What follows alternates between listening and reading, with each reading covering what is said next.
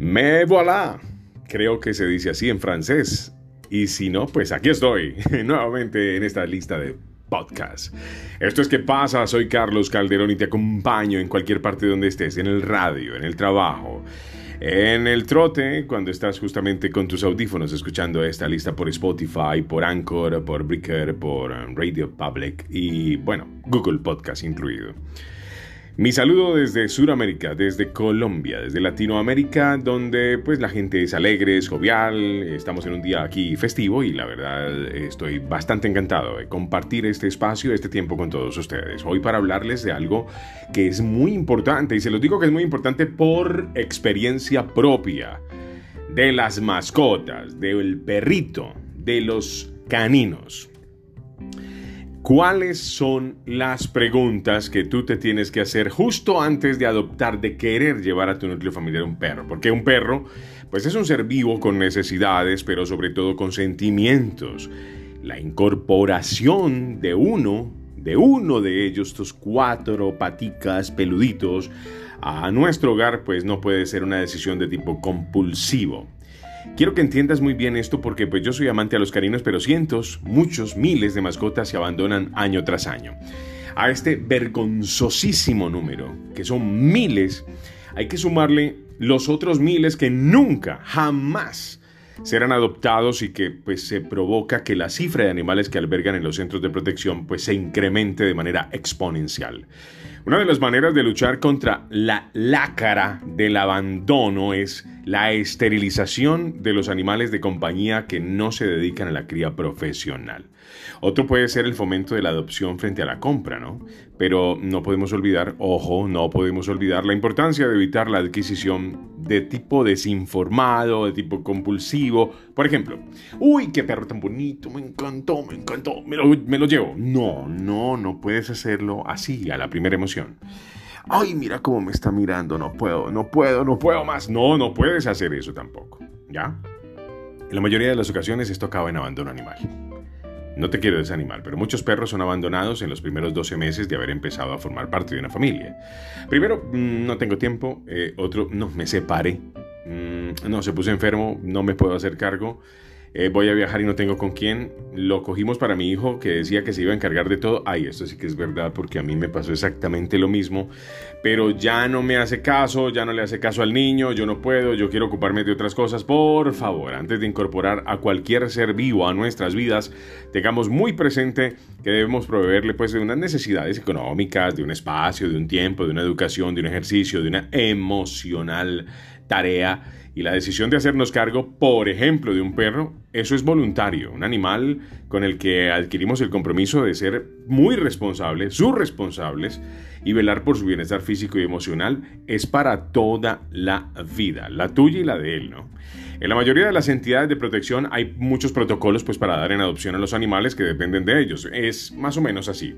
Se hace un cuestionario, se entrevista a la persona, va y se hace visita al hogar, comprueban los ingresos, etc. Hay personas que llegan incluso a pensar que son como exagerados, pero esta es la única de cerciorarse de que los futuros adoptantes tienen clarísimo cuál es el compromiso que están adquiriendo con el animal y que pues tal vez por no haberlo meditado mucho o por eh, escasa información, pues no se han planteado previamente.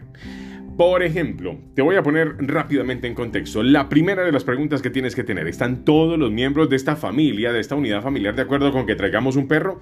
Por mucho que tú le prometas al hijo tuyo que se va a hacer cargo o que no sé qué, que el niño diga, no, papá, tráelo, yo me encargo para siempre de Mateo o de Toby o como se llame. O que incluso seas tú mismo el que jure, que perjure que te vas a encargar de todo y que el resto de la familia, no, tú no vas a tener ningún problema, yo voy a recoger sus excrementos, yo voy a limpiar el chichi, yo voy a llevarlo al veterinario, yo soy, así que tranquilo, no, tranquilo. Eso no lo hagas, no adquieras ningún ser vivo sin el consenso de todos los miembros que viven en el hogar. Un perro tiene que ser uno más en nuestra familia para que tenga un correcto desarrollo emocional. Porque si lo vas a encerrar en el patio, en la terraza o en cualquier habitáculo del hogar para que no moleste a los humanos, pues ¿para qué tienes un perro? Eso sería maltrato, ¿ya? Está la otra pregunta, ¿puedo mantenerlo? Ahí sí que, hmm, imagínate, un alimento de calidad, las vacunas, las desparasitaciones, identificarlos, los controles veterinarios. Eh, bueno, tienes que tener unos elementos para poderlo sujetar cuando haga los paseos, zonas de descanso, lo tienes que llevar a algún lugar, tiene que hacer gimnasia, eh, tiene que tener un seguro, ¿no? Eso es obligatorio, sobre todo para algunas razas, ¿no? Eh, tener un perro conlleva un esfuerzo económico, entonces mantenerlo, no se puede olvidar la comida, por ejemplo, si se enferma, pues tienes que correr con él para el médico. La otra pregunta puede ser, eh, ¿Le puedo dedicar todo el tiempo que necesita? Pues bueno, para ser el mejor amigo del hombre, un perro necesita tu tiempo, más allá de sacarle a pasear, pues para hacer sus necesidades, para salir a la calle en un momento de sociabilización, eh, satisfacer algunas conductas de tipo natural, pues no podemos limitarlo a tres salidas de esas, así como que, bueno, Toby, camine, vamos y ya, regresamos. No, no, no, no.